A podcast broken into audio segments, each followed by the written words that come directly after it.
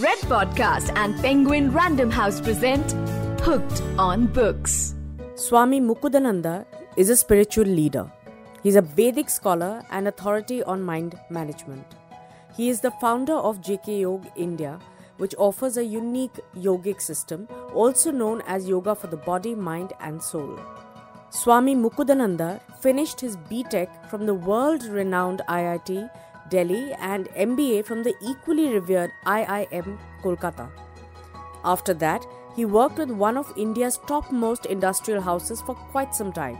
However, outstanding material education and a promising corporate career did not quench his thirst for knowing the absolute truth. His penchant for a deeper understanding of the nature of divine love and bhakti would drown his mind in spiritual thoughts for extended periods. Soon, the longing for God was so intense that he renounced his career and traveled throughout India as a wandering monk.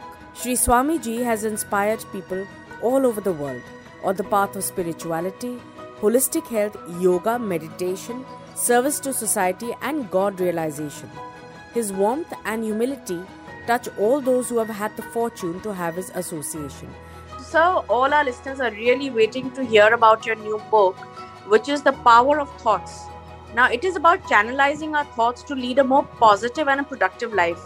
Tell us a bit about, about how you did the research for the book and how it brings spirituality and science together in a lot of ways. Uh, yes, Priya, spirituality and science are both striving to understand the truth.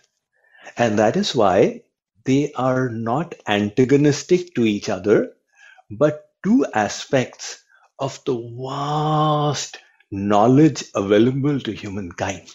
They are working on different realms. Spirituality is delving within the world within ourselves to purify it and manifest the internal divinity. And science is looking at the world around us to understand its laws and to harness the forces of nature for our comforts and luxuries. The spiritual knowledge comes to us differently from material knowledge. Spiritual knowledge is more intuitive. It comes by the descending process from a higher source and it is manifest as an inspiration from within. On the other hand, science has the ascending process where through discovery, through analysis, we keep on expanding the frontiers of human knowledge.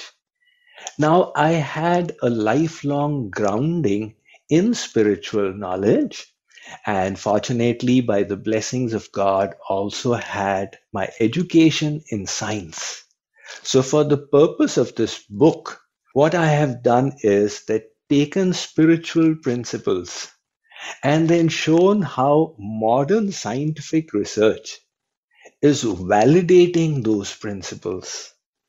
So for example spirituality tells us that thoughts they impact our personality, they impact our experiences of happiness and distress, and thoughts also affect our health. So 50 years ago, this would have been looked down upon by science that how can the mind and body have a connection? But with the recent advances in science, this is now getting validated and the best medical schools in the world, in Stanford, in Harvard, they have got their mind body departments that study the connect between the mind and the body. And they have discovered that a number of physical ailments have their mental aspect. For example, at John Hopkins, a number of researchers have shown that arthritis patients, when they harbor bitter thoughts in their mind, it exacerbates the symptoms of arthritis, thereby indicating that it's not just a physical affliction in the body itself, but it also has a mental element. Likewise, for other aspects. Now, the Bhagavad Gita informs us of the various mental afflictions, like there is anger, desire, greed, etc. And the chain is explained in great scientific detail in this sacred text. Now, modern research in neurology is explaining how neurons that fire together, they wire together. And hence, if you have repeatedly contemplated happiness in an object, the mind becomes attached to it. Now, that was explained in spirituality, and neurology is giving the scientific reasoning behind why this is happening. So, keeping both these tracks, I have tried to explain the power of thoughts in this latest book. So, very, very well put. But here's a question that I have. I have read, of course, your book, and I know what a fantastic background you have when it comes to education. And when you talk about science, I know you're coming from a place of knowing it rather than just talking about it. Would you like to share with our listeners exactly what is your educational background so that they understand where you come from and why you say what you say with so much of confidence? oh, well, yeah, I prefer to be modest, but uh, since you have asked, well, I did uh, BTech in uh, mechanical engineering from IIT Delhi. That was in 1982. And subsequently, I went to IIM Calcutta to do my education in business. That was MBA.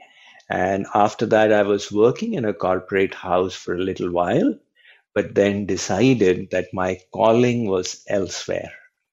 My spiritual teacher explained to me that there is no shortage of engineers and MBAs in this world. But what is needed is educated people who can understand spiritual wisdom and explain it to others in a way that they can assimilate it for themselves. So, for my own journey and to have the opportunity to help people enrich the quality of their life experience, I took to the path of sannyas. I became a monk, and uh, that was almost 40 years ago. So, in this journey, I had the opportunity to meet many, many enlightened masters to travel to various monasteries and spiritual centers of learning around the world. And then I got into my own work and established JK Yoga as a worldwide mission. Uh, we are primarily engaged in disseminating the science of yoga around the world, but we also undertake various kinds of material charity. For example, we run free hospitals. We are in the process of establishing a university in Eastern India, and we conduct one of the biggest yoga festivals worldwide. This is the JK Yoga International Festival of Yoga. This is so uh, heartening to hear, and uh, it gives it gives our listeners great confidence that they're talking to a person who is extremely balanced, has a worldview and a spiritual view, and therefore the advice or the suggestions given come from a place of experience and understanding and empathy. Thank you for sharing that with us, Swamiji. My next question to you is uh, you know, with the world now being far more open to therapy, it's not such a stigma to take therapy many therapists say, and I, whether they say it or they don't, I really do believe this is true. As much as peace, compassion, love are of these feelings, uh, you know, that allow us to create thoughts which are positive. Firstly, the word positive itself is labeling, which one does not recommend. However, uh, these are given by a higher source and therefore, emotions like anger, violence, distress, stress, sadness, which are termed as negative emotions in today's world, are also given by the higher source. So, how does one utilize these feelings that can make us fall ill uh, and mm-hmm. turn it around to making them work for us rather than we being subjugated by them? Uh, yes, uh, Priya. Thoughts and emotions are so integral to our life experience. Happiness and distress, joy and depression, enthusiasm and despair, they are all the consequence of thoughts. The problem is that thoughts are invariably not in our control. Now imagine if you were to sit on a table to have your meal and had no control on what came into your mouth and randomly pickles and chilies kept entering the mouth, it would create a daft situation. But this is how it is with thoughts, where out of our control, apparently, we experience anger and then desire and then anxiety and lamentation. So, in this situation, very often people start playing the victim. They feel that their thoughts are at the mercy of the environment. And it is what somebody said that made them happy or sad. This victim mentality is the culprit why we are not able to lift our mind to higher heights. So, the first step we need to do is to understand the gap between what happens on the outside and what we think on the inside. Now, there is no compulsion that if somebody said a bitter word to us, we need to be upset. We always have the choice in how we respond in the thoughts we choose to harbor at that time. Now, that freedom of choice may be very little right now, but as we start exercising it, it's like a muscle which grows, and slowly we realize that we are absolutely free to choose the thoughts as we wish. So, the first step then is to create a distance between the environment and our thoughts. Stand back and say, okay, this negative situation has arisen. Do I have to be upset? Or can I choose some other way of thinking? Now, we are all habituated to reactional thinking, where our thoughts are reactions to stimuli from the environment. Instead of that, we can choose intentional thinking. In intentional thinking, we decide that this thought will be beneficial for me, this thought will be harmful for me. And we exercise our willpower to harbor the beneficial thoughts. Now, you may ask that how do we know which thought is beneficial and which is not? It's not an external imposition our own feeling informs us. When we harbor negativity, it's like a poison for our heart. It makes us squirm in discomfort. It makes us feel polluted, and our consciousness sinks in the process. On the other hand, when we harbor virtuous thoughts of compassion, kindness, love, positivity, hope, optimism. We feel good about it. Our own experience says, yes, this is the way to think. So using our own feeling as an instrument, a barometer, we can keep on choosing thoughts that will lift our consciousness higher and higher. And beyond that is practice. So, as uh, with any skill, thinking is also a skill which is mastered through practice. We will move through three stages.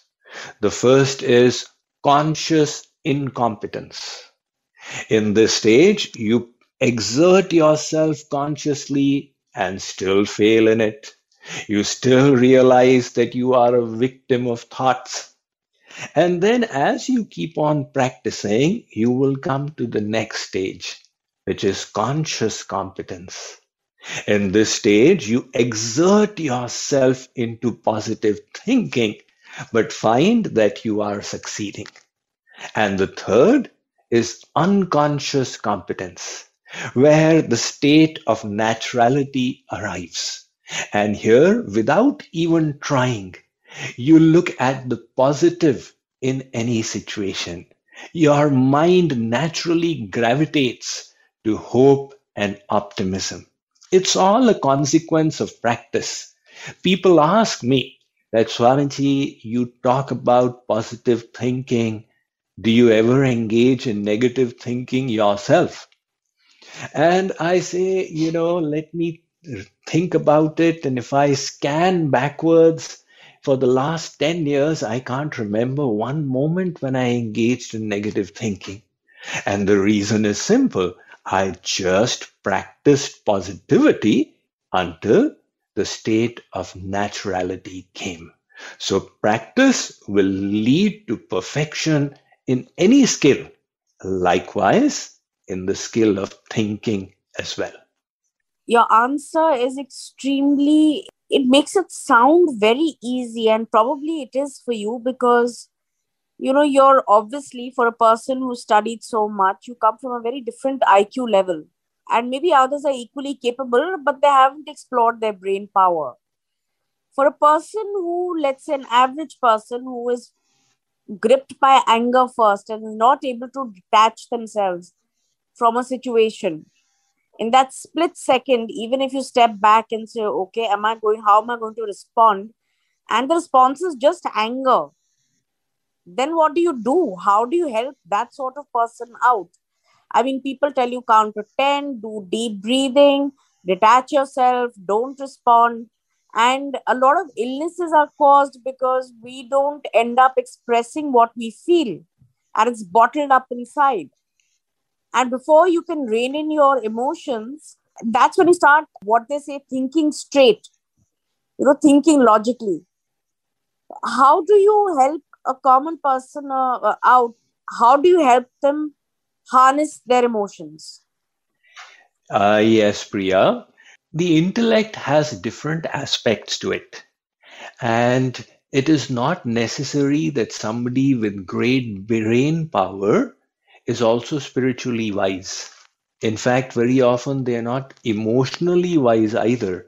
And hence the term nerd the nerd is somebody who is technically very sound in bookish knowledge, but yes. has the inability to control emotions.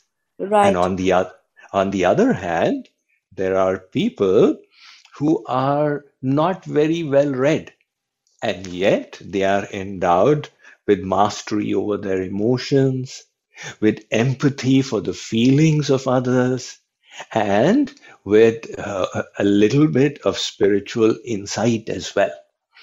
So, in the situation which you have talked about, let's say somebody is having an anger issue, how to handle it, what I would like to advise such a person is to gain a little bit of wisdom.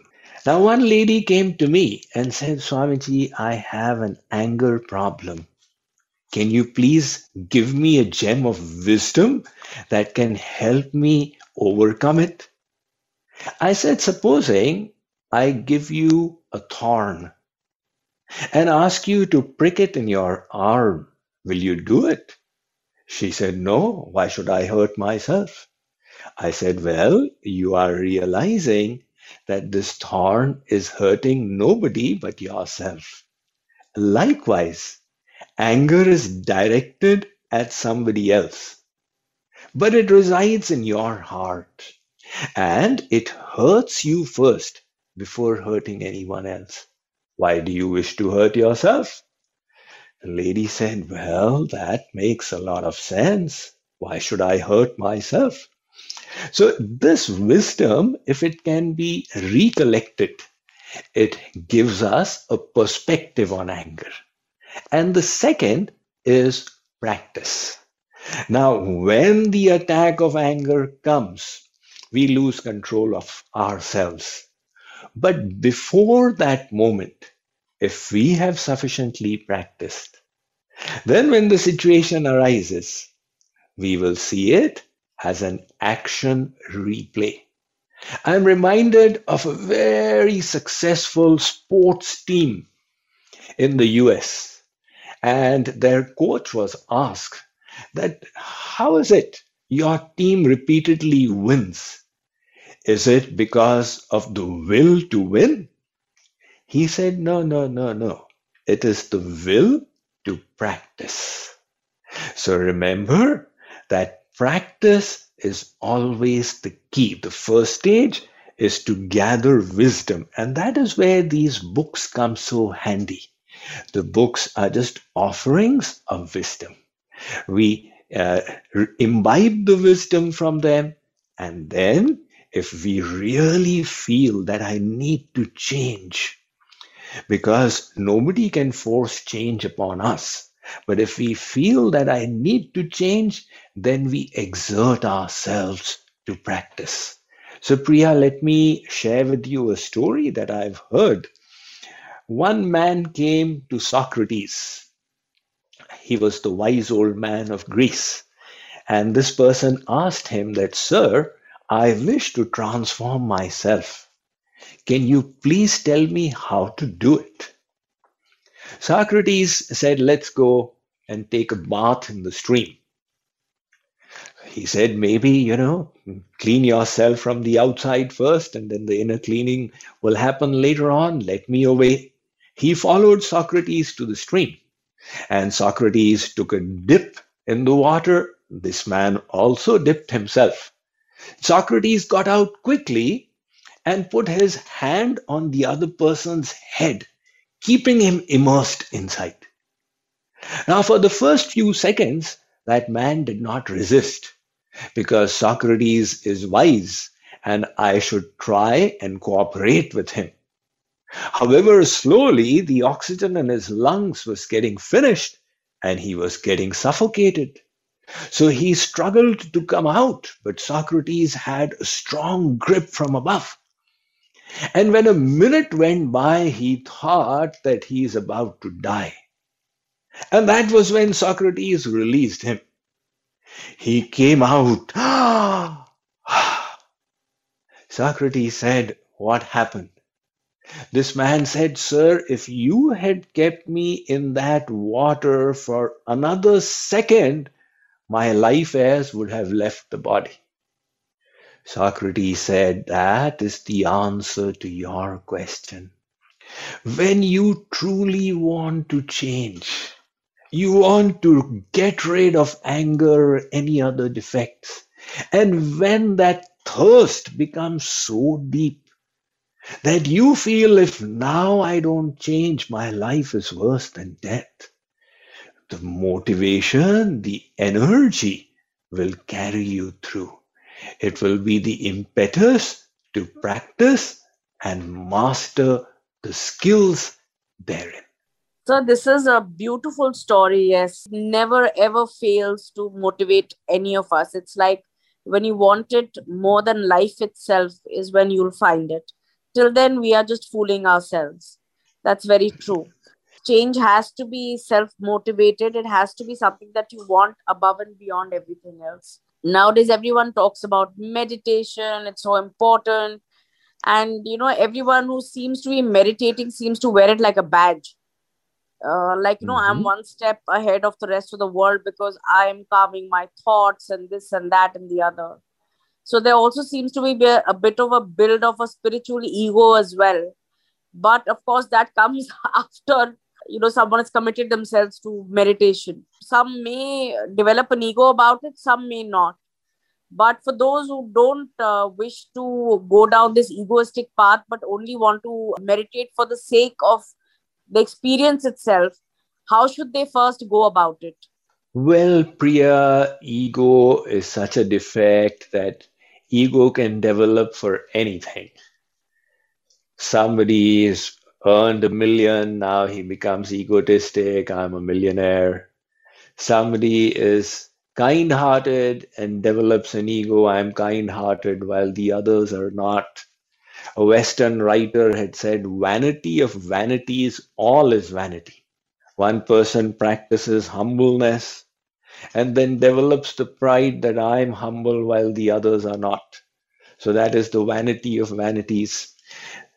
That is why there can always be people who develop pride about being meditators, but that should not discourage us from exploring this wonderful tool.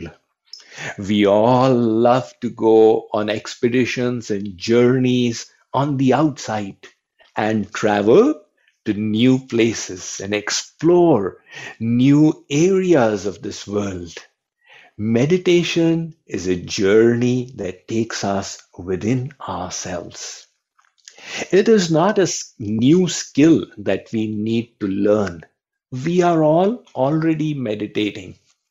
There's one newly married wife. Her husband goes to work and she keeps meditating on him and waiting for him to return. That state of meditation is natural to her. And he has launched a new startup and he's always meditating on how to make it a success. So he is also engaged in a kind of meditation. They both go to an art gallery. The artist out there is meditating on the painting that is before him. So, meditation is what we are all doing always. And in fact, criminals also do it, hence the term premeditated murder. However, the importance is of the idea that we explore through meditation.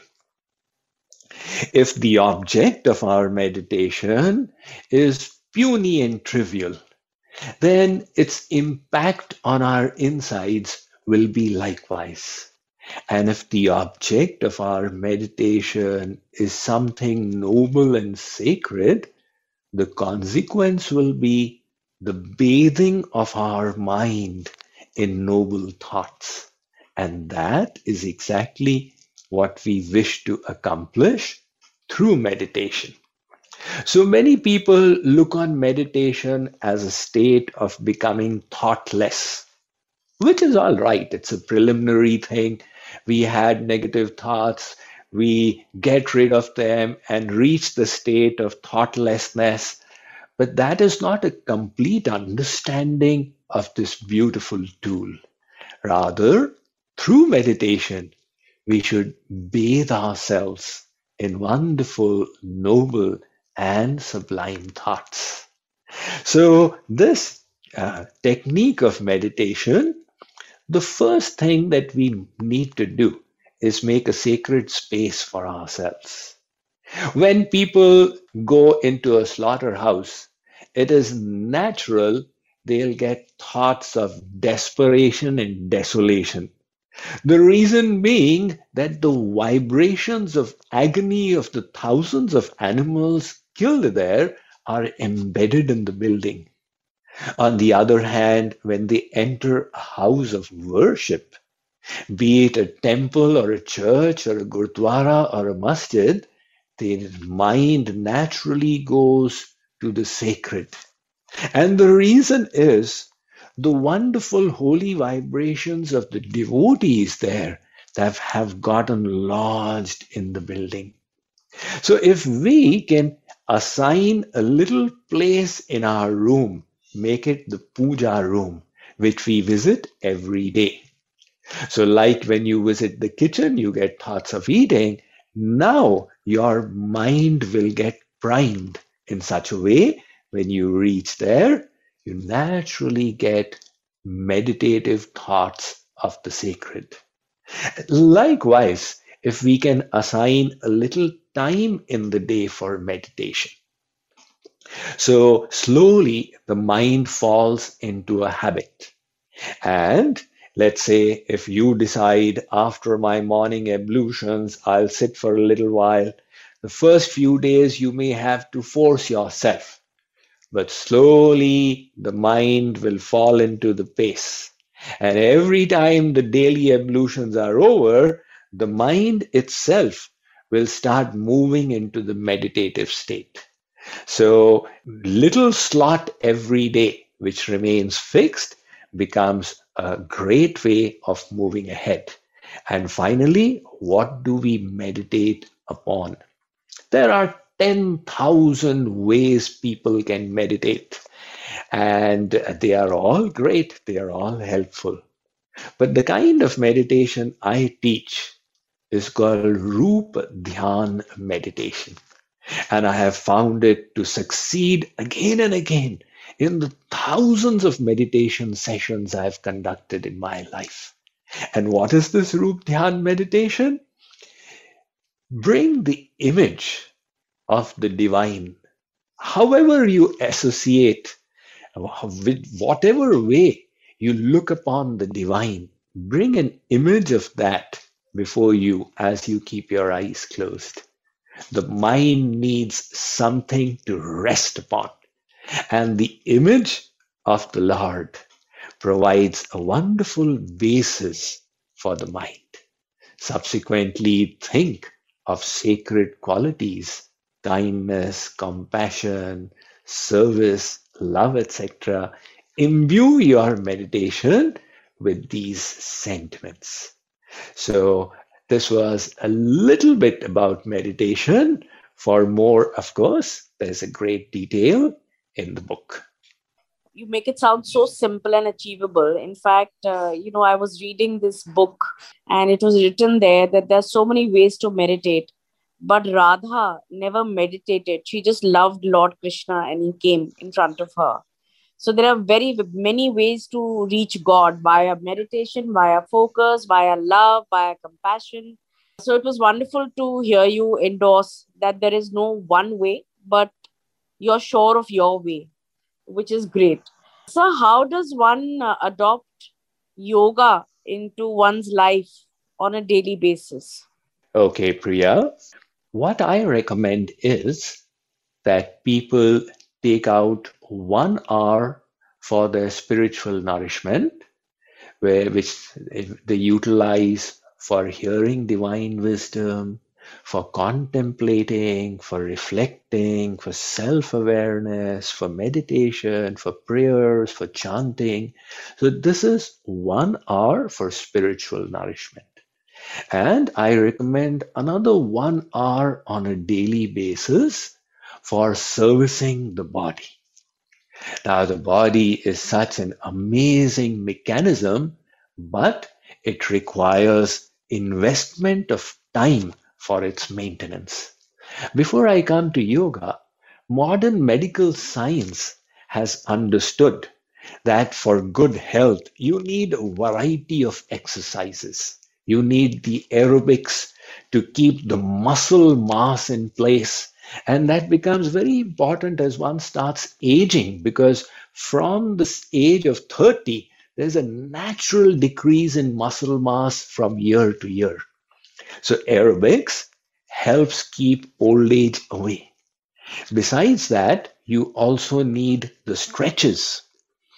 Now, these stretches, they enhance the tone, the vitality of our cells, tissues, ligaments, organs. And beyond that, we need the cardio to keep the heart healthy. This heart is ultimately supplying nutrition to the body by sending the blood through it. So, a healthy heart is extremely important. And to accomplish that, modern physical science says that two days of cardio in the week now, interestingly, all these discoveries of physical science were already a part of the yogic theory that was given to us 5,000 years ago. And as a lifelong student of uh, yoga, I saw how it incorporates the stretches. So the various yogic postures, they are focused on toning up your organs by stretching them, twisting them, compressing them in physical ways. Besides that, yoga also has so many postures that are anti gravity for muscle tone. And it doesn't neglect cardio either. For that, it has got Surya Namaskar, the sun salutation. Now you just do six rounds of Surya Namaskar and you see the heart starts pumping up to give you the cardio workout you needed. Of course, you can go beyond. And more than that, uh, yoga has balancing postures. Now, you may be aware of how grandfathers, grandmothers, if they fall, they are then crippled either for six months until they recover from the broken bone or for a lifetime. And the ancient yogi said you need to retain your balance. Now, the fifth one is inverted postures. Ultimately, we want to nourish the brain as well. And to nourish the brain, the yogic system provides us with sarvangasana, with shirshasana, these inverted postures. They nourish the brain with additional blood. So, and uh, a proper regimen of yoga includes a judicious mix of all of these. Of course, I have my own recommendations, which I make on how you utilize your one hour of yoga. But apart from that, as I had just said, that uh, JK Yog organizes a variety of yoga programs.